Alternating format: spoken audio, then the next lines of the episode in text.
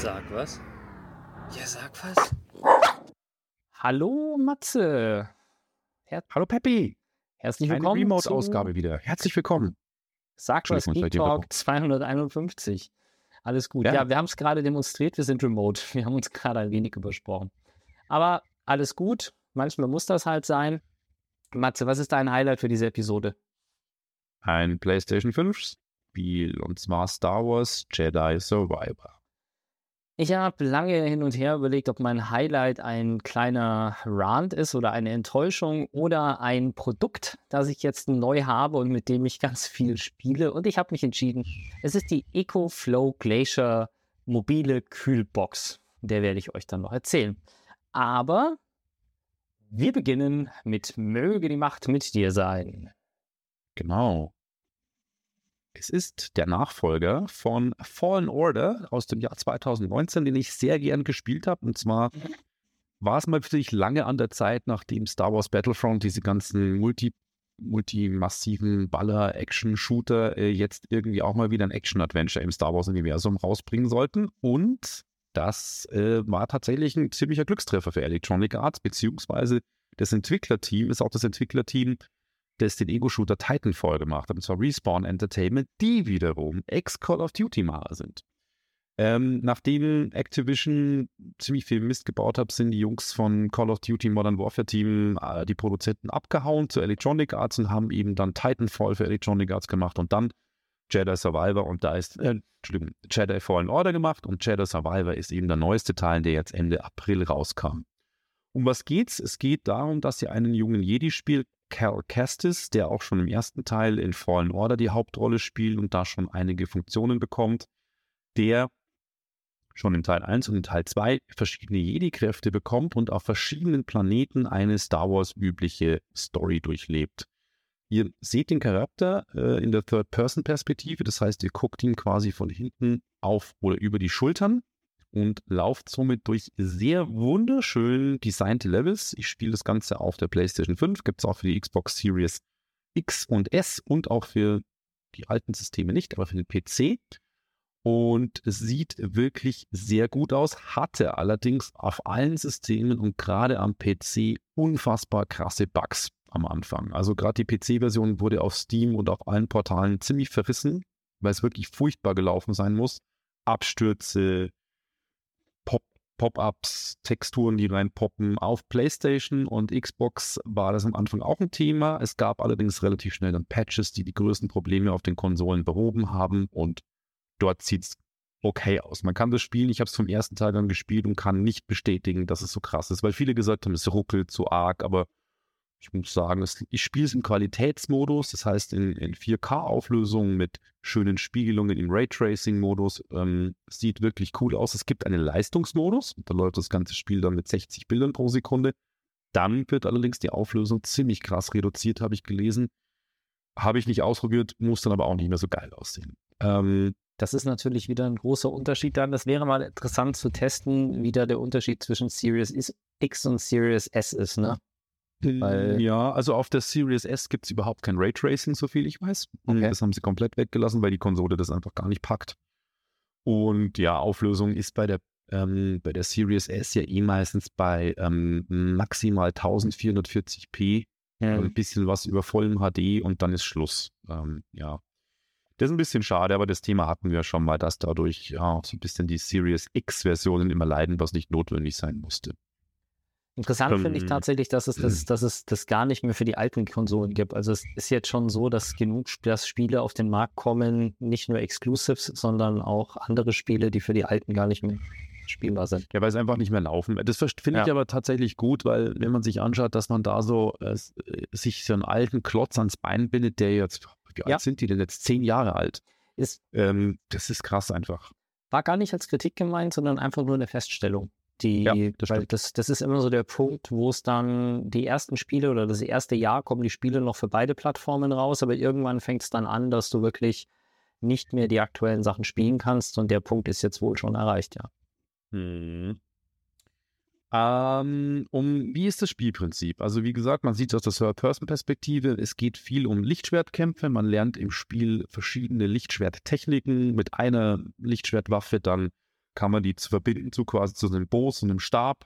Dann gibt es einen Kampfmodus, wo du sagst, du hast zwei Lichtschwerter in der Hand, in jeder äh, Hand eines. Dann gibt es eines, wo du quasi einen Blaster in der Hand hast und auch ein Lichtschwert. Also kannst verschiedene äh, Kampfmodi auswählen, wie du es halt dein Spiel angehen möchtest. Ähm, von der Story, beziehungsweise komme ich gleich nochmal dazu, vom Spielprinzip ist es eigentlich was, was ich nie anrühren würde. Es ist ein Souls-like-Spiel. Souls-like heißt, es ist wie so Demon Souls, die bekannte From-Software-Marke, die ich mega frustrierend finde. Und genau, obwohl es alle Spieler feiern ohne Ende und ich habe es genau zwei Stunden ausgehalten und dann ins Eck gepfeffert, weil es so frustrierend ist. Weil das Prinzip bedeutet, du läufst irgendwo hin und wenn du zufällig falsch abbiegst und irgendein Gegner dir ums Eck kommt, der kloppt dich nieder, du gehst drauf und wirst quasi am letzten Speicherpunkt gerespawnt, hast bis dahin aber durch den Tod alle deine Erfahrungspunkte und alle deine ähm, quasi von, vom letzten Speichern an erworbenen Fähigkeiten verloren. Das finde ich unfassbar frustrierend. Aber Star Wars Fallen Order beziehungsweise auch Jedi Survivor machen das relativ light in einer lighten Version. Es ist auch bei den Souls-Spielen so, wenn du dann wieder an die Stelle kommst, wo du draufgegangen bist, kriegst du diese Punkte wieder gut geschrieben. Aber trotzdem, wenn du dann wieder drauf gehst, dann verlierst du sie. Und das ist nicht so heftig. Ja, grundsätzlich ist das Spiel vom Schwierigkeitsgrad eher gehoben. Das heißt, wenn man sagt, man möchte ein bisschen entspannt spielen, dann kann man gerne auch mal den Schwierigkeitsgrad easy auswählen. Das ist schon berechtigt in dem Fall. Und jetzt zur Geschichte. Von der Geschichte spielt das Ganze fünf Jahre nach Fallen Order. Der Cal Kestis lässt sich am Anfang gleich auf dem sehr bekannten, auch in den Filmen vorkommenden äh, Planeten Coruscant gefangen nehmen und will da einen korrupten Senator quasi zur Rede stellen bzw. zur Strecke bringen. Und so beginnt dann quasi die Hauptgeschichte irgendwie, dass er dann in eine Geschichte reingezogen wird, wo ich jetzt nicht so viel dazu sagen möchte, ohne, weil ich sonst spoilern würde. Und er hat ein paar Jedi-Buddies irgendwie am Start. Er trifft verschiedene Charaktere, mit denen man auch du kommst auch in so eine Bar wie in Moss Eisley, die heißt auch was mit Moss, äh, eine Kantina. Dort kann man dann quasi Nebenaufträge rannehmen. Und das ganze Spiel ist, du kannst es linear spielen. Das heißt, du läufst irgendwie durch und folgst nur der Hauptgeschichte. Kannst aber auch den Charakter aufleveln, indem du sagst, ach, jetzt biege ich mal hier irgendwie ab in der Welt. Das ist schon ein bisschen open-worldig. Da gibt es dann irgendwie Abzweigungen, aber dann kann es auch sein, dass du an eine Stelle kommst, wo du sagst, oh, hier komme ich nicht weiter, weil mir eine Fähigkeit fehlt. Ich kann zum Beispiel nicht durch irgendwelche bestimmten Portale durch oder ich kann noch nicht so hoch springen oder mir fehlt es einfach. Und äh, das haben sie ganz clever gemacht, so dass man ein bisschen geführt wird, aber trotzdem viel entdecken kann. Die Planeten sehen ziemlich cool aus. Es gibt Wüstenplaneten, ähm, eben Coruscant, das ist am Anfang so ein bisschen technisch alles, dann so eine alte Mondbasis war ich schon, also ich habe es noch nicht ganz durch. Und ja, ähm, bevor ich jetzt mich da äh, zu sehr reinrede, gleich mal das Fazit. Ist ein cooles Spiel. Ähm, wenn man dann später auch nochmal mit dem Raumschiff rumfliegt und eben die verschiedenen Planeten entdeckt. Es hat ein cooles Star Wars-Setting, äh, sieht geil aus, äh, gut vertont, spielt sich gut. Hm, der erste Teil ist bei mir der Funken schneller übergesprungen, gebe ich ganz offen zu. Beim zweiten dachte ich mir schon, ja, sieht besser aus, irgendwie mit Perfektionen und so, und aber irgendwie nicht, dass ich es jetzt schlecht reden will, es hat auch super Wertungen, aber nicht, nicht ganz so geflasht, wie ich gedacht hätte. Es würde mich flashen. Trotzdem kann ich eine Empfehlung aussprechen, sonst hätte ich es jetzt auch nicht als Highlight in dieser Ausgabe äh, angeteasert. Ist ein echt cooles Spiel und sollte man mal mitnehmen. Vielleicht kommt es ja auch in Game Pass. Der Teil 1 war, glaube ich, auch bis vor kurzem im Game Pass oder ist sogar noch. Oder in EA Play integriert, was ja auch im Game Pass ist. Und für PlayStation-User gibt es im PlayStation Premium und wie heißt das andere Abo? Gibt es ja zwei teure Abos, da ist es auch enthalten. Oder kann das gerne mal. Also der erste Teil, vielleicht kommt jetzt eben der zweite ja auch irgendwann mal dazu. Ja, und so viel zum Thema Fall, äh, Jedi Survivor. Hm, definitiv cooles Spiel und äh, ja, eine Empfehlung von mir. Wenn du sagst Raumschiff, äh, man fliegt von Planet zu Planet, steuert man dann auch wirklich das Nein. Raumschiff? Nein. Und gibt auch berechtigte Frage. Nee. Keine Kämpfe, keine All äh, Raumschiff. Nein, leider nicht. Schade. Leider nicht. Okay. Nicht wie ein Rogue Leader oder Rogue Squadron, wie das hieß, das was es auch VR gab jetzt vor zwei Jahren. Mhm. Es ist, du, du wählst auf einer Planetenkarte aus, wo möchtest du hin da gibt es dann schon eine coole Startsequenz. Da fliegt dann dein Pilot sich irgendwie hin und dann hebt das Raumschiff ab und dann fliegst du dahin. Ähm, aber ist leider kein Weltraumflug selber wirklich. Okay. Ja, klingt auf jeden Fall interessant. Die Frage ist mit diesem, du verlierst alles, was du bei den Speicher bis zu dem Speicherort hattest, klingt so, ich überlege gerade, wie das ist bei Far Cry oder so. Ich glaube, wenn ich bei Far Cry äh, eine Kiste aufmache, wo eine neue Waffe drin ist, dann speichert der automatisch sofort an den Punkt, dass ich die jetzt im Inventar habe. Dass ich die quasi freigeschaltet habe. Wie oft speichert denn dieses Spiel? Oh, die Speicherpunkte sind relativ fair gesetzt. Also du kannst eigentlich sicher sein, immer wenn bevor was Heftiges kommt, ein heftiger Gegner oder so, ist eigentlich ein Speicherpunkt. Das sind so Meditationspunkte, auf denen du dann auch ähm, deine Fähigkeiten ausbauen kannst. Das heißt, Okay. du kannst deine Machtfähigkeiten ausbauen, deine Kampffähigkeiten oder deinen Charakter, dass du mehr ähm, Schläge einstecken kannst und die Gesundheit besser ist. Mhm. Und die sind eigentlich relativ fair auf der Karte gesetzt. Aber es gibt leider keine Speicher-Immer-Funktion, weil dann würde das Souls-like-Prinzip nicht mehr funktionieren, was ich, ich mag es schon immer gern, dass ich überall speichern kann, aber mein, Ja, das, so ist halt das Spiel. meinte ich jetzt. Also dieses, dieses Souls-like ist ja abhängig davon, wie oft du speicherst und wie oft er speichern kann, mehr oder weniger frustrierend. Ja. Hm, Genau. Alles klar. Finally, Final Cut für das iPad. Ja. Oder doch noch nicht so final.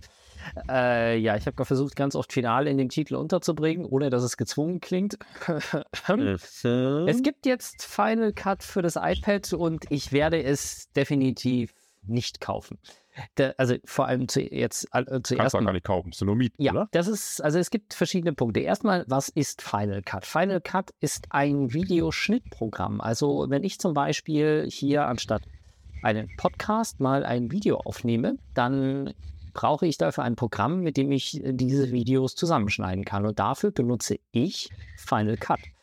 Es gibt noch andere wie Premiere von Adobe oder von, äh, was ist das, von Blackmagic? Das heißt äh, DaVinci Resolve. Mhm. DaVinci Resolve, ja. Genau, gratis, kann auch schneiden, sehr, sehr umfangreich, sehr mächtig. Aber ich habe halt irgendwann mal, und das ist jetzt der erste Punkt, ich habe irgendwann mal mir iTunes-Gutscheine gekauft. Da gibt es immer wieder so Guthabenkarten, Rabattaktionen mit 20% Rabatt. Und dann habe ich mir vor irgendwas zehn Jahren oder so Final Cut X für 350 Euro minus 20% oder sowas gekauft. Und seitdem kriege ich dafür Updates. Das ist kein nachhaltiges Modell, klar.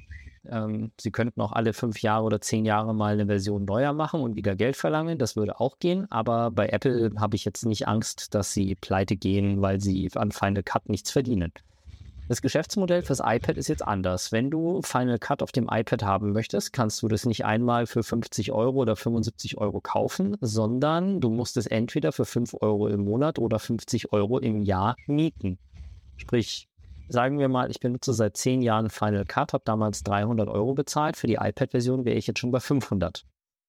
And counting, quasi.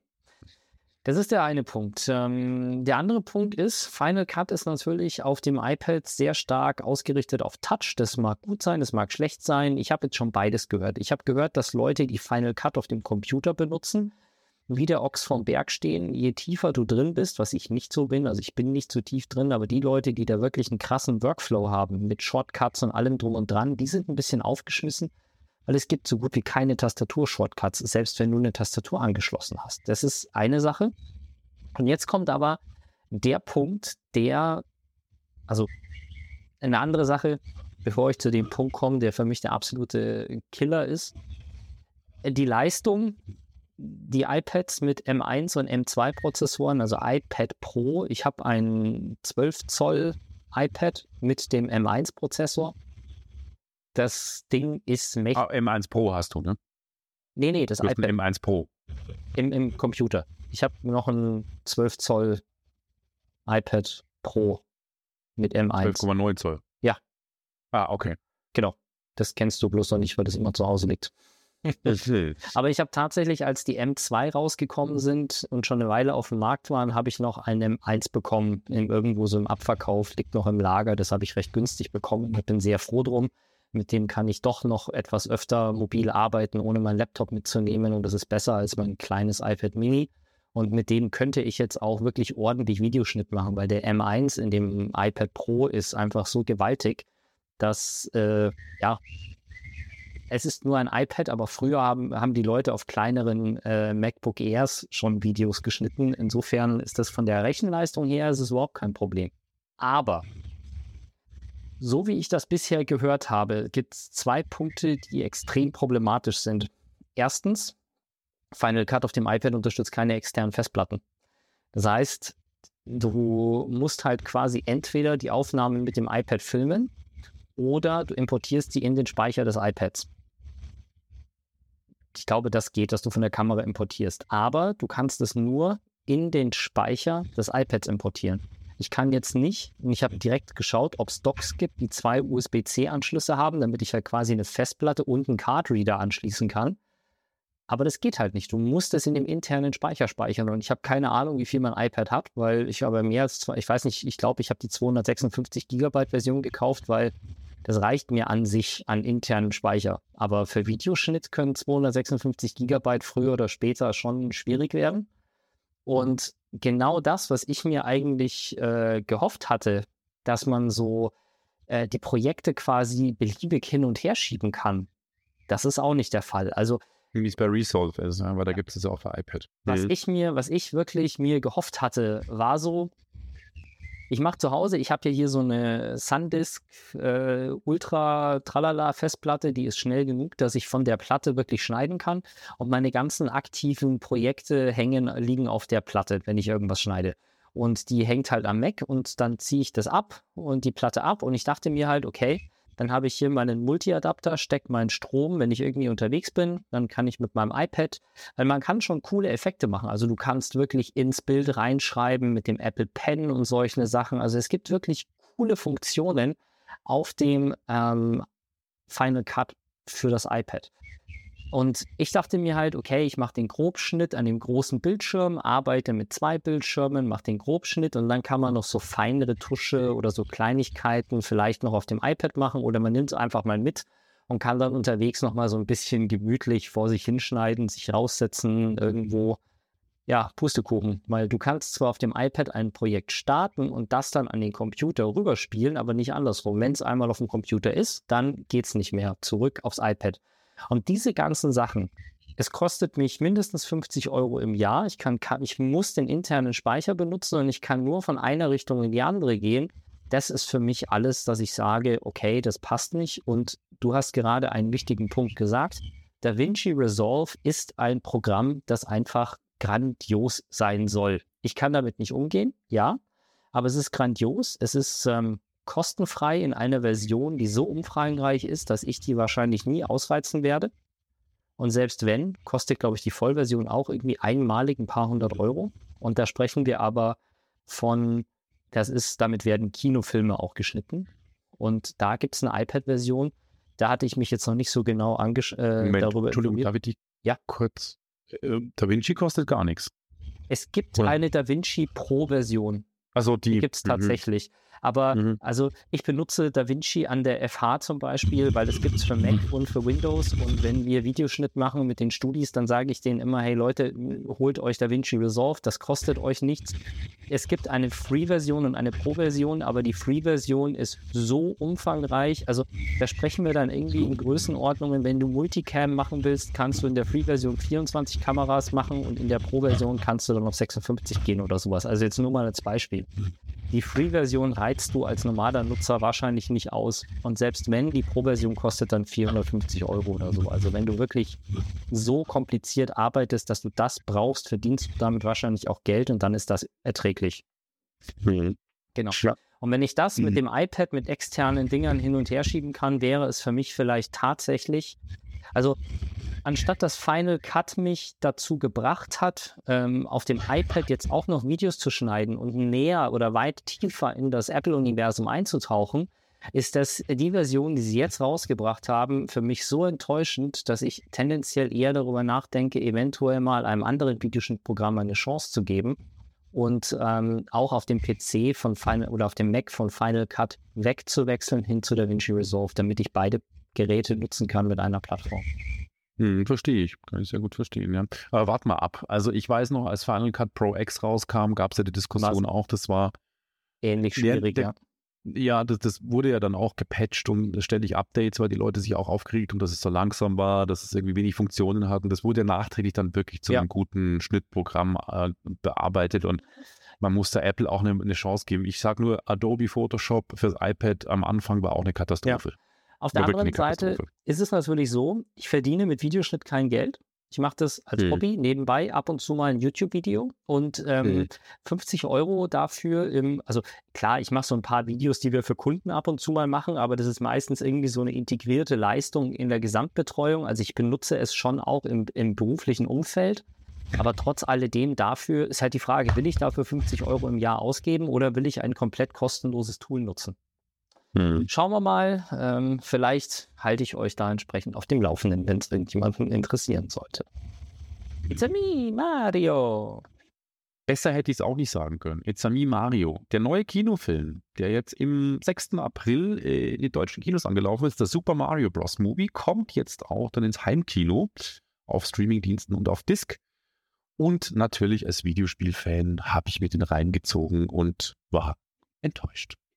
Weil irgendwie alle gesagt haben, dieser Film ist super, die IMDb-Ratings sind Wahnsinn. Es gab einen Haufen Memes im Internet, die irgendwie, da sieht man Disney-Charaktere und rechts Mario, der sich drüber totlacht, über die Einschaltquoten von den letzten Disney-Filmen, die ja nicht so gut waren, die Animationsfilme. Und Mario hat einfach Einspielergebnisse ohne Ende. Er hat einen krassen Cast, äh, um es gleich mal zu sagen, er hat nichts mehr zu tun mit dem völlig trashigen 1993 in die Kinos kommenden Realfilm, der so absurd war. Ich habe den im Kino gesehen damals, da war ich ein 14-jähriger Junge und da habe ich dann meine Videospielkarriere angefangen. Und der war ja mit Bob Hosking. Der könnte man einen Trash-Filmabend machen, da sollte man sich Super Mario reinziehen, weil da fragt man sich wirklich, was hat der denn mit den Spielen zu tun? Außer, dass die beiden Klempner sind und dass es vielleicht irgendwie einen Bowser gibt, der aber kein Dino ist, sondern gespielt wird von einem Menschen. Der, also, egal. Der neue Film ist ein Animationsfilm, computeranimiert, ähm, produziert auch von Shigeru Miyamoto, was ja auch der Erfinder von Mario und auch Zelda und anderen Spielen auch vom Nintendo-Universum ist. Ist von Universal Pictures und Illumination produziert, die übrigens auch die Minions gemacht haben. Das heißt, die haben auch Erfahrung mit Animationsfilmen. Hat auch einen krassen Voicecast. Chris Pratt, Anya Taylor-Joy, Charlie Black, ähm, Charlie Day, äh, Jack Black, Keegan Michael Key, Seth Rogen spielen ähm, beziehungsweise sprechen die Charaktere und haben sie auch die Animation äh, ein bisschen vom Motion Capturing hergegeben. Von daher kann ja eigentlich nichts schiefgehen. Ich habe von allen Leuten, die vor mir im Kino waren, gehört, boah, so viel Fan-Delivery und Soundeffekte äh, aus dem Spiel und Charaktere und so viel Anspielungen ins Nintendo-Universum. Und ich saß da und dachte die ganze Zeit, boah, ein flacher Gag jagt den nächsten. Irgendwie, Bin ich Ja. tatsächlich total überrascht. Das ist also, das ist ein Animationsfilm komplett, kein Realfilm. Weil da gab es doch jetzt irgendwie so eine ganze Reihe an komischen Trailern mit verschiedenen Hollywood-Stars, äh, die Super Mario Genau. irgendwie gespielt haben. Deswegen Mhm. dachte ich, das wäre ein Realfilm quasi. Ja, die haben schon einen krassen Cast, eben, weil, wie es ja bei allen Animationsfilmen ist, du brauchst ja gute Synchronsprecher, die die Charaktere zum Leben erwecken. Das haben sie schon toll gemacht. Man kennt auch Chris Pratt Ja, irgendwie in dem Mario drin und ich mag den Chris Pratt auch, aber der Film ist für mich eine Aneinanderreihung von Verfolgungsjagden, hektischen Szenen, quietschbunt. Ja gut, das ist halt Mario, aber irgendwie, ich konnte in dem Film einmal wirklich, wo ich gesagt habe, das fand ich lustig. Ansonsten waren ich in 90 Minuten irgendwie echt so völlig Banane und, und flache Story. Und es geht darum, Mario und Luigi sind auch wie in den Spielen eine Klempner-Kombo aus Brooklyn, die irgendwie nicht wirklich erfolgreich sind. Und dann durch eine zufällige Warpröhre, wie es auch in den Spielen ist, in eine Fantasy-Welt gezogen werden. Und zwar in das Mushroom Kingdom, das Pilzkönigreich, wo die Prinzessin Peach, die, die äh, eben die Prinzessin mit dem rosa Kleidchen, die ist quasi die Herrscherin dort und der böse Kin König äh, Bowser mit den Koopas, äh, den Koopa-Troopern will eben dieses Land einnehmen. Es ist im Prinzip die gleiche Story wie in jedem Mario-Spiel. Und der Bowser will irgendwie auch die Peach heiraten und äh, bla bla bla, wie es in den Spielen halt irgendwie ist. Und dann verbündet sich das Pilzkönigreich und die Prinzessin Peach mit Mario und Luigi zusammen mit der Affenbande rund um Cranky Kong, das ist der Opa von Donkey Kong, Mhm. und Donkey Kong zusammen und stellt eine Armee auf und dann kommt es zu einer richtigen Schlacht und überall fetzt und bummt's und. Stopp, Also, Donkey Kong ist mit den, mit Mario und Peach gegen Bowser. Ich dachte immer, der hat auch mal die Prinzessin entführt. Ja, das stimmt. Und zwar im ersten Donkey Kong-Spiel von 1979 oder 81. Okay, du meinst, keine das Ahnung. ist überholt. Da war das noch so. Mhm. Da ist ja Mario quasi erst erfunden worden. Eigentlich war Ah, ja okay. Mario, also Donkey Kong war quasi der Affe, der die Prinzessin entführt hat.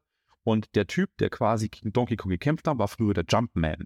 Und irgendwie gibt es ein Gerücht oder eine Story, die wahrscheinlich stimmt, haben die amerikanischen Fans von, ähm, von Donkey Kong Automaten den kleinen Mario genannt, woraufhin Nintendo dann quasi gesagt hat, okay, der heißt jetzt Mario und ist Klempner.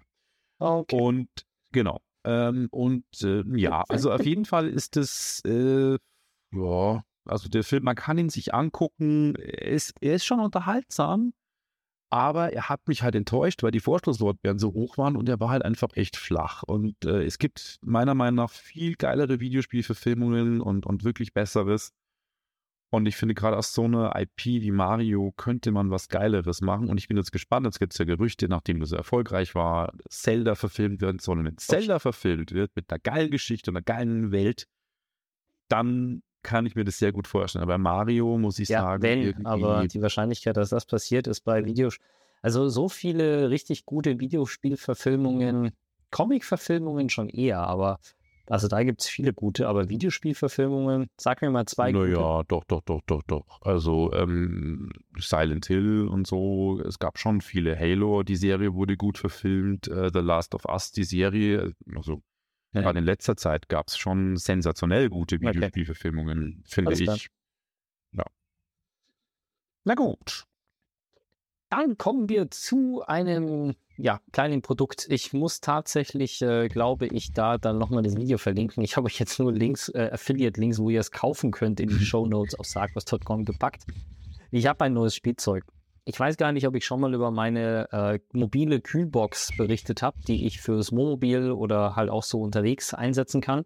Und mir ist äh, tatsächlich, also ich habe eine Kühlbox, die hat 28 Liter. Es gibt so mobile, tragbare Kühlboxen, kennt ihr wahrscheinlich.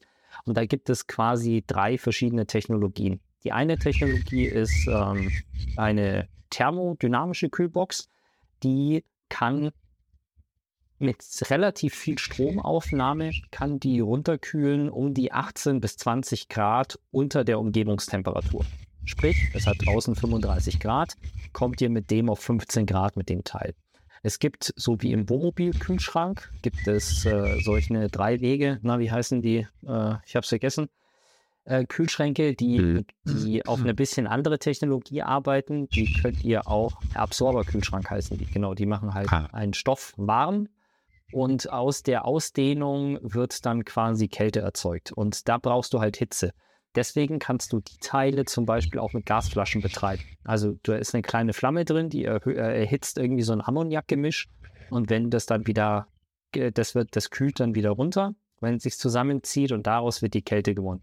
Vorteil kann man mit Gas betreiben, Nachteil wird halt mit Gas betrieben. Also im geschlossenen Fahrzeug oder so ist das halt schwierig bis unmöglich bis gefährlich. Und dann gibt es noch Kompressorkühlschränke. So wie Mhm. zu Hause. Die können halt eine bestimmte Temperatur herstellen und die halten. Meine ähm, PrimeTech-Kühlbox, die ich habe, die kann minus 20 Grad. Und zwar bei, also plus 10 bis minus 20. Und zwar bei jeder Außentemperatur. Die stelle ich bei 45 Grad in die Sonne und die macht minus 20 Grad und hält das konstant.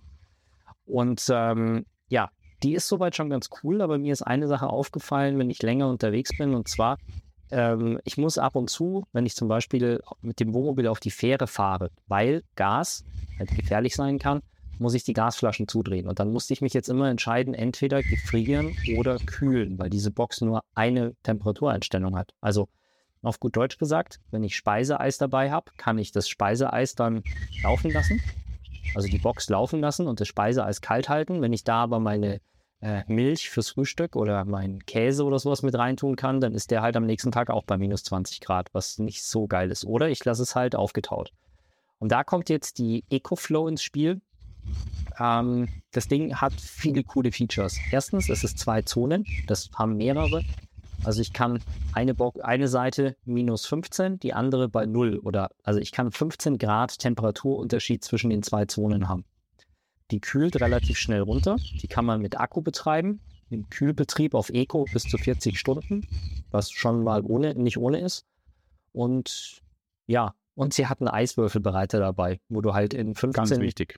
Naja, also du stell dir Schon, vor, ja. das ist im Wohnmobil, ist es, äh, ja, ist okay. Vor allem, ich habe das Ding halt im Anhänger, wenn ich unterwegs bin. Da kann ich dann Vorräte drin haben, nochmal gekühlte Getränke, Sachen, die ich mitnehme. Oder wenn ich was gekocht habe und ich will es einfrieren, dann kann ich das problemlos da drin machen. Kann auch, wenn wir jetzt mal vielleicht längere Schön. Zeit off-grid stehen äh, im, im nächsten Urlaub, dann können wir da auch mehr Lebensmittel einfach bevorraten, auch frische Sachen, was nicht verkehrt ist. Aber der, die Eiswürfelmaschine ist halt insofern cool, weil du schüttest da Wasser rein, drückst einen Knopf und 15 Minuten später hast du 18 Eiswürfel. Also das ist nicht so wie mit zu Hause, du hast ein Förmchen und schiebst das da rein Mhm. und dann wartest du, bis das Wasser gefriert, sondern der macht die Eiswürfel proaktiv. Was für eine Gartenparty schon cool ist. Also du stellst das Ding quasi auf die Terrasse neben den Grill, hast da dein äh, Kühl, dein Fleisch drin, dass das halt kalt bleibt, bis es auf den Grill kommt hast kaltes Bier drin stehen und wenn jemand Eiswürfel für ein Prosecco haben will, dann kannst du da einfach Knöpfchen drücken und dann kommen da halt frische Eiswürfel raus. Krass. Das ist ganz lustig.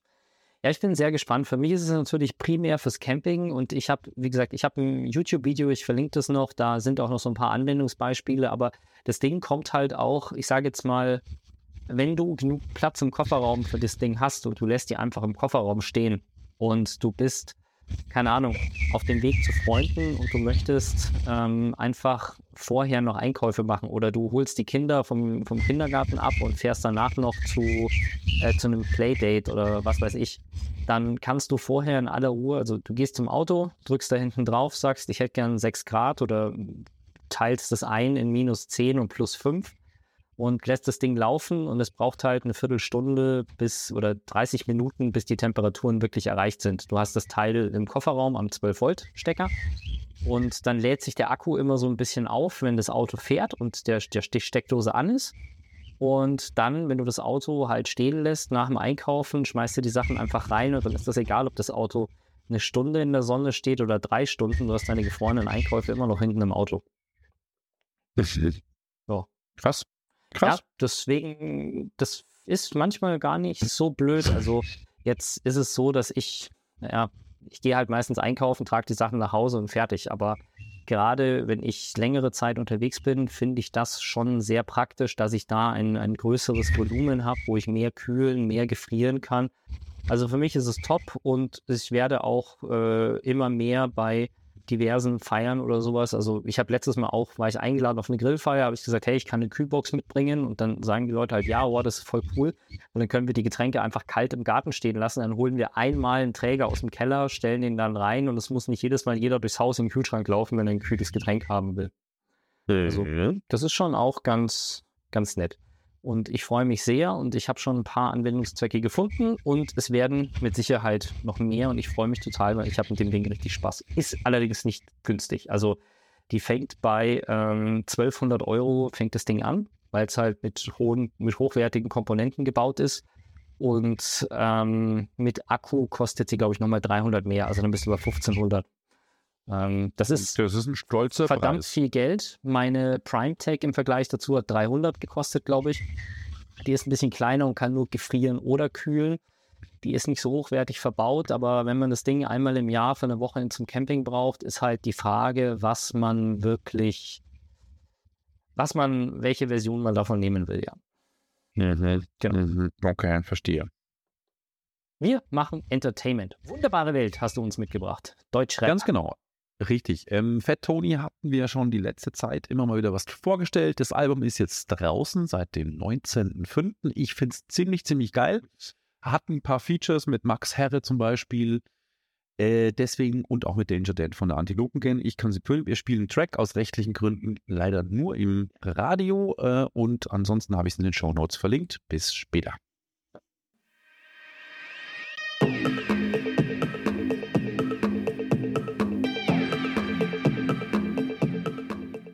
Und da sind wir wieder. Richtig. Und zwar, wie schon erwähnt, aus rechtlichen Gründen nur im Radio. In den Shownotes verlinkt. Cooles Album, hört mal rein. Und du hast was zum Thema Sprachassistenten. Ja, hm, gibt es einen Neustart für Alexa und wird sie im Hintergrund jetzt anfangen, hier in den Podcast zu sprechen? Fragen über Fragen. Der Punkt ist, dass Amazon mit diesen Echo-Geräten ja ganz groß in den Markt gedrängt ist, auch, glaube ich, am Anfang die anderen ziemlich abgehängt hat und alle am Anfang auch sehr beeindruckt waren, was diese ganzen Sprachassistenten alle können. Und dann ist irgendwie nicht mehr viel passiert. Die Teile sind gefühlt wieder dümmer geworden oder man hat einfach mehr erwartet, was sie nicht erfüllt haben. Und ich glaube, im letzten Jahr äh, ging das ja auch mal rum. Ich glaube, wir haben auch darüber gesprochen, hat, Alec, äh, hat Amazon direkt mal einen Teil der Entwicklungsabteilung für die Echo-Geräte rausgeschmissen. Und das sind, glaube ich, mal gleich 5.000 oder 10.000 Leute arbeitslos geworden, die in dem Projekt irgendwie drin steckten.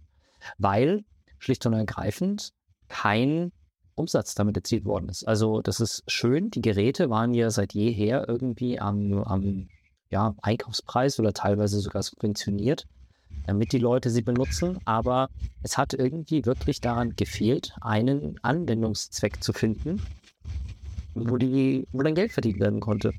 Und deswegen ist die Abteilung da stark geschrumpft. Und jetzt soll aber hier die ganze Leistung optimiert werden, indem mit äh, GPT von OpenAI quasi eine künstliche Intelligenz einziehen soll in die Echo-Geräte. Und das soll vor allem dem Fire TV-Stick zugutekommen. Also gar nicht mal so erstmal den Sprachassistenten an sich, sondern da soll die, der Empfehlungsalgorithmus quasi mit Hilfe künstlicher Intelligenz verbessert werden, dass wenn du eine Serie anschaust und die dir gefällt, dass du dann Sachen vorgeschlagen bekommst mit dem gleichen Schauspieler, mit den gleichen Ideen und so weiter und so fort. Seien cool. gespannt. Finde find ich gut. Ja, die, ja. Die, ich meine, klar, GPT da einbinden ist ähm, cool. Wir werden sehen, wo das alles hinführt, auf jeden Fall. Ja, ich hätte es halt wahrscheinlich lieber in den Sprachassistenten. Also wenn ich mir jetzt vorstelle, ich könnte mich mit meinen Echo-Geräten so unterhalten, wie ich es mit der gratis Chat-GPT machen kann, was ja das Modell 3.5 ist, während es jetzt schon das Modell 4.0 gibt.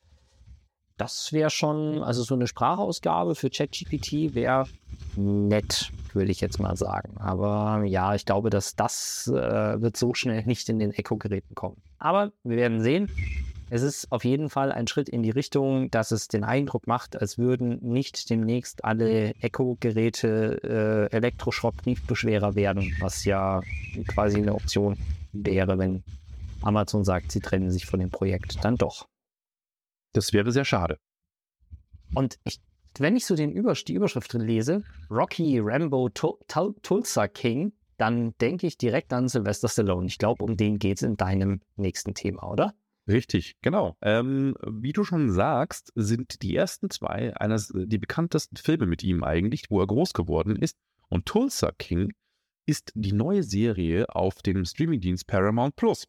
Und die wurde mir schon im Herbst empfohlen, da war sie noch nicht mal raus. Da hatte mir schon jemand äh, vom Paramount Plus Team in Deutschland gesagt, boah, die neue Sylvester Stallone-Serie, die musst du dir angucken. Und ich so, hä, wie, was, wie heißt die Tulsa King? Ich so, was ist das für ein beknackter Name? Ja, Tulsa King, beziehungsweise Tulsa, ist ein Kaff in Oklahoma. Und in Tulsa King, in der Serie, geht es um Sylvester Stallone, der einen Ex-Knacki namens Dwight Manfredi, einen Mafia-Capo aus New York spielt, der nach 25 Jahren Knast entlassen wird. Er ist wegen einem Mord im Gefängnis gelandet, wo er eigentlich nicht wirklich schuld war, hat aber für seine Mafia-Bande quasi den Mund gehalten. Und ich sage jetzt mal zynisch, zum Dank haben sie ihm quasi als neues Territorium Tulsa in Oklahoma gegeben und dort soll er quasi jetzt der neue Capo werden. Da fliegt er dahin.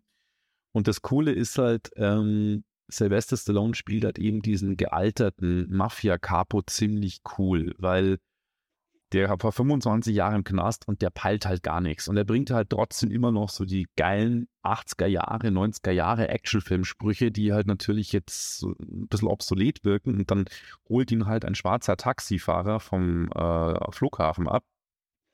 Und der stellt ihm halt alle möglichen Fragen von irgendwelchen Werbeplakaten, die draußen sind und so, weil er halt von der Außenwelt nicht so viel mitbekommen hat. Und dann ähm, äh, sagt er irgendwie auch so, ja, es sollte Geräte geben, die einem irgendwie sagen, was das ist. Und sagt er, wollen Sie mich verarschen, Mann, es gibt iPhones, ja. Und er, er checkt es halt nicht, er weiß halt überhaupt nicht. Und er kommt halt mit seiner brachialen 80er Jahre Mafia-Mentalität in diesem Kaff in der neuen Zeit an und versucht halt da quasi so ein bisschen, ähm, ja, den Mafia-Boss zu spielen, aber nicht negativ behaftet, in dem Sinn, dass er jetzt irgendwie so krasse Strukturen aussieht, sondern er ist eigentlich sogar sympathisch. Er reiht dann um sich rum so eine Gangsterbande, die aber sich wiederum dann mit einer anderen Gangsterbande vor Ort anlegt, die wirklich fies ist und denen er gut aufräumt. Und das ist so eine richtige Haut drauf Serie für Fans von Arnold Schwarzenegger, Kurt Russell, äh, die ganzen Stars der 80er und so. Wenn man das geliebt hat, diese Filme, dann muss man diese Serie gesehen haben, weil die so ein bisschen eine Western-Atmosphäre auch dabei hat und es gibt dann so eine Fehde zwischen äh, seiner alten New York-Clique und ihm. Mehr will ich jetzt nicht dazu sagen. Und ich habe die neun Folgen, neun Folgen hat sie ziemlich gefeiert, muss ich sagen. Hat auch echt gute Ratings. Hat mir sehr Spaß gemacht, die Serie. Und wenn man die Gelegenheit hat, dort ähm, Paramount Plus vielleicht als Probeabo zu machen oder generell sich dafür zu entscheiden, gibt übrigens richtig gute Serien. Das ist für mich im Moment der Streamingdienst mit den besten Serien, die sie rausbringen. Äh, in der nächsten Ausgabe gibt es noch mal eine andere Serie, die ich empfehle. ähm, weil die wirklich einen Ausschuss an guten äh, Content im Gegensatz zu Netflix und Amazon, wie sie alle heißen. Netflix und Amazon haben super Technik, die ist bei Paramount schlecht, muss ich ganz offen sagen. Von, von der Streaming-Qualität, wie auch vom Audio, wie vom Menü, aber die Inhalte. Und das ist das, auf das es ankommt. Und da ist Paramount Plus gerade, finde ich, der beste Streaming-Service auf dem Markt. Du genau. hast genau. ja Black, äh, Black Knight noch nicht gesehen. Nee, weil es, nee. Das ist, nee. ist das nicht ein Marvel-Ding? Nee, nee, das ist irgendwas anderes. Das ist Moon Knight. Black. Black Knight ist eine ah. koreanische Serie.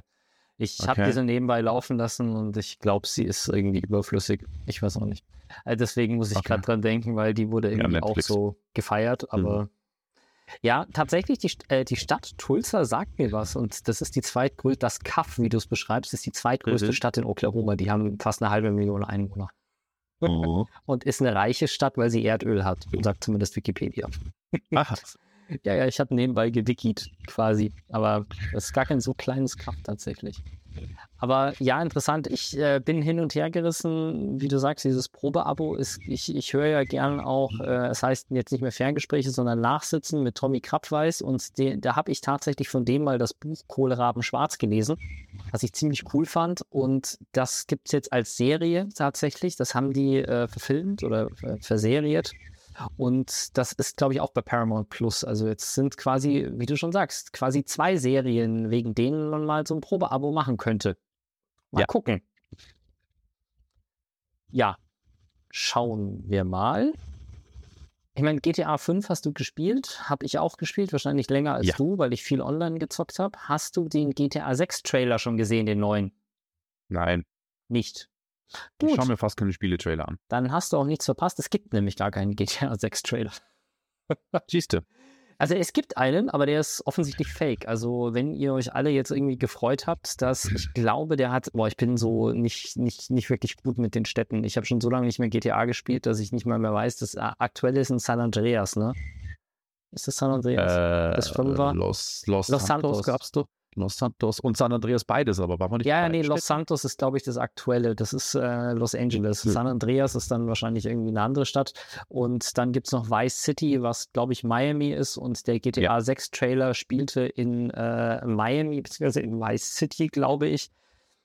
Also, wie dem auch sei, der ist irgendwie auf Twitch aufgetaucht und er ist einfach nur Fake tatsächlich. Also, da braucht man sich jetzt keine Hoffnungen machen der hat ziemlich geil ausgeschaut und ich bin sehr gespannt. Nicht, dass ich mich da irgendwie auskennen würde, aber so, ähm, ich sage jetzt mal, ich sehe ab und zu auf YouTube Demo-Videos von der Unreal 5 Engine, also dieser neuen Grafik-Engine. Und wenn ich die dann teilweise anderen Leuten zeige, einfach nur, die nicht wissen, was sie da gerade anschauen. Also ich mache irgendwie eine, De eine Demo an von einer neuen von einem Spaziergang durch einen verschneiten Platz zwischen Hochhäusern, also so Innenhof mit Spielplatz und Bäumen und sowas verschneit.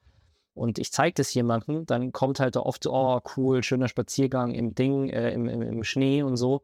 Und die Leute checken gar nicht, dass das, was sie da sehen, gerade eine, ein Rendering ist. Und das, und auf der Qualität so ungefähr war der GTA 6 Trailer seien wir gespannt. Es wäre krass, wenn GTA 6 so realistisch ausschaut. Ich bin mir nicht ganz sicher, ob wir das da sehen werden in dem Spiel. Ich glaube es irgendwie erst, wenn ich es wirklich sehe, dass das fotorealistisch ja. ist. Ja, die Frage ist auch, ob GTA sich den Anspruch von Fotorealismus geben muss, genau weil es deswegen. geht ja doch immer so ein bisschen um Comic-Style und eben. Aber was ich nur gehört habe, ist, dass es sich noch weiter verzögern wird, weil laut Aussagen vom Team und auch von, ich glaube, der CEO, der hat ein Interview gegeben im Zuge der Aktionärsversammlung, dass sie gesagt haben, es muss einfach perfekt werden. Und ich meine, da fließt so viel Geld rein. Und wenn man sich überlegt, was GTA 5 immer noch an Umsatz generiert, das Spiel wird ja immer noch verkauft wie blöd und gespielt wie blöd, nachdem das jetzt über zehn Jahre alt ist. Ja. Ähm, ja, dann Vor allem, da wird das ja noch einfach Updates Geld raus. investiert. Genau. Ja, ja, genau. Also GTA 5 hat in der Grundentwicklung schon 500 Millionen Dollar gekostet, 2013. Also das sind 2013 Dollar. Da ist jetzt nochmal irgendwie eine Preissteigerung von zehn Jahren Inflation plus die letzten zwei Jahre starke Inflation dazu gekommen, um das jetzt nochmal hochzurechnen. Also wären wir wahrscheinlich zehn Jahre später bei Entwicklungskosten von fast einer Milliarde. Und das sind aber nur die initialen Entwicklungskosten, die nicht mit einberechnen, dass da, ich glaube, ein bis zweimal im Jahr nochmal ein großes Update rauskommt. Sprich, da gibt es ein oder zweimal im Jahr einen Drop mit neuen Autos, neuen Flugzeugen, neuen Missionen, neuen Klamotten, neuem allem. Also das ist, die hauen im Jahr so viel raus, wie andere in ein komplettes Spiel reinpacken quasi. Also bei anderen Mhm. wäre das ein Mid-Level-Game irgendwie. Das kommt bei GTA jedes Jahr einfach nochmal raus. Deswegen kaufen die Leute, die das auf der PS3 gespielt haben, das, wenn sie sich eine PS4 kaufen, auch nochmal. Und wenn sie jetzt eine PS5 haben, dann zum dritten Mal zum vollen Preis. Das ist halt, ja, und ich weiß auch nicht, keine Ahnung, ich gehe mal davon aus, dass so Fotorealismus einfach nochmal schwieriger ist als, äh, oder nochmal eine ganze Stufe härter ist als normale Animationen. Und wenn ich mir den Umfang anschaue, die diese Spiele haben, das alles nochmal in Fotorealismus zu machen, wäre wahrscheinlich einfach nochmal ein so krasses Mehr an Arbeit. Ja. Ich weiß es nicht. Wir werden sehen. Ich glaube allerdings, dass ich eventuell da dann doch auch schwach werden könnte und wieder mal ein bisschen zocke. Momentan hängt es bei mir immer so. Spiele ich mal ein paar Tage, ein bisschen mehr und dann wird es auf einmal irgendwie wieder weniger. Aber schauen wir mal.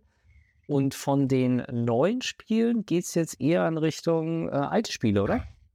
Richtig. Äh, ich habe einen Tipp für alle Retro-Spiele. Ich habe ja ein, äh, mein einziges Android-Gerät zu Hause. Das ist ein äh, GPD, das ist ja ein chinesischer Hersteller, die so ähm, tragbare PCs, Tablets und so haben. Da gibt es auch ein spieletaugliches, fast Nintendo DS von Formfaktor her Handheld. Das nennt sich GPD XD. Und da laufen meine Emulationen drauf, ist eine SD-Karte drin mit meinen äh, ROMs und äh, unter anderem auch äh, auf dem Mac habe ich früher auch mal äh, Retro-Games gespielt. Ich bin ja auch Sammler, ich sammle auch gerne die Originalspiele, aber ehrlich zu sein, ich schließe die Originalsysteme nicht mehr an. Das ist mir alles zu umständlich. Ich habe auch ähm, keine Geräte, keine, ich sag's ganz offen, keine Geräte mehr, die analoge Videoeingänge zu Hause haben, sondern alles digital. Deswegen das da mit dem analog-digital war, das sieht kacke aus. Aber mh, ich bin dann im Zuge von dem, dass ich letztes Jahr mich wieder mit Retro-Gaming viel beschäftigt habe, auch äh, drauf gestoßen, wie kann ich denn eigentlich die ganzen Spiele alt genießen? Und bin da auf das Retro-Arc-Projekt gestoßen. Das ist eine Sammlung an Emulatoren, die man auf verschiedenen Systemen, Mac, PC, ich glaube Linux auch, Android installieren kann. Und sogar ging es bis vor kurzem, das hat Microsoft die, die, die Lücke zugemacht, auf der Xbox Series X konnte man über so ein Backloading, Browser, FTP-Geschichte auch RetroArch installieren und dann quasi, weil ja die Xbox Series X ja doch super leistungsfähig ist, am Bildschirm alle schönen alten Emo-Games zocken. Microsoft hat aber die Lücke zugemacht jetzt. Naja, und RetroArch kann ich sehr empfehlen, kann man sich auf der Webseite von Entwickler auch und also RetroArch einfach googeln, runterladen, ist auch nicht illegal. Und ist eine Software, die hat ähm, eine Benutzeroberfläche, die sieht ein bisschen aus wie das PlayStation 3 Menü. Ziemlich stylisch, so das Cross-Media-Bar, man scrollt dann irgendwie durch und kann sich für die verschiedenen Systeme, egal ob das PC Engine, NES, Super Nintendo, Atari Jaguar, Atari Lynx, Game Boy oder wie sie alle heißen, einen Core installieren. Wenn es den Emulator gibt, meistens gibt es den. Und dann äh, installiert man sich diesen Core und kann dann eben quasi konfigurieren noch, möchte man überall speichern, möchte man sogar zurückspulen in den Spiel, möchte man vorspulen, ähm, möchte man äh, Buttonbelegungen ändern, man kann ich habe es am Mac laufen und eben auch am GPD XD. Ich habe ein mein PlayStation-Controller mit dem Mac verbunden, kann super geil mit einem, mit einem leistungsfähigen Mac hast, kannst du fast alle Systeme wirklich super schnell emulieren und hast Zugriff auf eine Spielebibliothek, die man dann natürlich in ROMs hat. Dazu muss ich gleich mal sagen, ROMs sind illegal. Man muss also wirklich die Originalversion eigentlich dazu besitzen, um das ROM legal spielen zu können. Und genau, ROMs, ROMs an sich sind jetzt nicht illegal, aber es ist halt genau. urheberrechtlich ein Problem, dass du das ROM eigentlich nur haben darfst, wenn du eine Hardcopy hast. Genau, richtig. Und RetroArch äh, funktioniert wirklich tadellos, ist wirklich cool. Man kann die Configs auch speichern irgendwie, dass man, wenn es mal das Ding abbraucht oder so, oder auf ein neues System übertragen. Ich habe mein Mac mit dem äh, Monitor oder auch mit dem äh, Bildschirm, mit dem Fernseher verbunden und kann dann die ganzen Retro-Games auf drauf zappen. Ähm, die greifen auf mein NAS, da liegen meine ganzen ROMs drauf. Da kann ich dann quasi die ROMs direkt von aus starten. Und also das ist wirklich, wirklich eine coole Geschichte. Und wenn man sich eben für Retro-Games in, interessiert, einfach mal gucken. Gibt auch immer wieder Updates davon und äh, verschiedenste Versionen. Es ist schön aufbereitet und man kann eben, im Gegensatz wie es früher war, man hat einen Emulator für Game Boy. Der hat ganz andere Benutzeroberfläche gehabt jetzt wie der Super Nintendo Emulator. Und jetzt hast mhm. du endlich eine Sammlung von allen Emulatoren innerhalb von einer Benutzeroberfläche. Und das, das funktioniert wirklich tadellos, ist wirklich cool gemacht und sehr cool. ja, kann ich, kann ich sehr empfehlen. Wirklich Spaß. Jetzt hätte ich mal die Frage, was ist denn da jetzt in dem Falle Retro? Bis wohin geht es denn Retro Arch als System? Also ist da das SNES e noch dabei, das NES, ist das Nintendo 64 vielleicht schon dabei? Ey, das sind noch mehr dabei. Das geht noch viel neuer. Da kannst du sogar ah. ähm, PlayStation 2 emulieren im RetroArch. Oh, also das, das geht, das geht schon noch in die neue. Also ich glaube sogar, dass es für RetroArch schon PlayStation 3 Emulatoren gibt. Die Frage Krass. ist, was ist Retro Gaming? Das ist ja, eine Definitionssache. Mich ja. hat jetzt interessiert, was ich alles emulieren kann, ja. Die äh, du hast ja, du sagst, du hast es auch auf deinem MacBook laufen und du hast ja auch schon ein Apple Silicon Mac. Also das ist auch kein Problem, dass das irgendwie ein Intel braucht oder so noch die alten, sondern das funktioniert auch mit den nee. richtig leistungsfähigen äh, M1 und M2 Geschichten. Das funktioniert ohne weiteres auch mit einem ähm, wirklich M1. Also ich habe es am M1 laufen mhm. und das funktioniert ohne Probleme. Das ist echt kein Thema. Ja. Das kann man wirklich mal austesten und es ist wirklich ein großer Spaß. Ja, Jetzt ist natürlich die Frage, man müsste sich wirklich mal überlegen, wie man dann auch noch an die entsprechend lizenzierten ROMs kommt. Weil das wäre jetzt mein größtes Problem. Also RetroArch installieren wäre nicht das Problem und das laufen lassen auch nicht und die Cores auch nicht, weil das ist ja alles okay. Aber ich hätte keine Ahnung, wie ich an, äh, woher ich jetzt noch die Originalspiele bekomme, um dann die ROMs nutzen zu können. Also ich werde jetzt kein, äh, keine Info geben, wie man rankommt, aber äh, wenn man Google bedienen kann und nein, nein, nein, nein. will, es geht nicht um den Download. Das würde ich auch auf die Reihe kriegen, das runterzuladen. Bloß wenn ich im legalen Bereich bleiben möchte, dann müsste ich hoffen, dass ich das Spiel auf eBay zu einem günstigen Preis bekomme. Also es gibt noch nicht die Situation, dass die Spielehersteller äh, legal ROMs von alten Spielen verkaufen, wo du sagst, hier für drei Euro kannst du das nochmal spielen, auch wenn du keine Disk hast. Das wäre natürlich cool, wenn es solchen Initiativen auch geben würde. Mhm.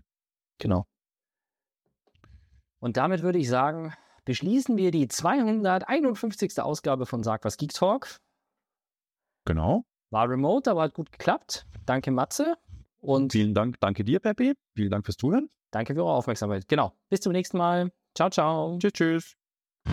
Wenn euch das nun gefallen hat, dann liked uns auf facebook.com slash sagwaspodcast und abonniert uns auf iTunes oder im Podcatcher eures Vertrauens. Alle Infos zur Show, den Themen und alle Folgen gibt es auch auf www.sag-was.com. Fragen, Anregungen und Feedback nehmen wir gerne über Facebook oder als Kommentar auf der Website entgegen. Und wenn ihr gerade Zeit habt, dann bewertet uns doch bei der Podcast-Plattform, auf der ihr uns gefunden habt.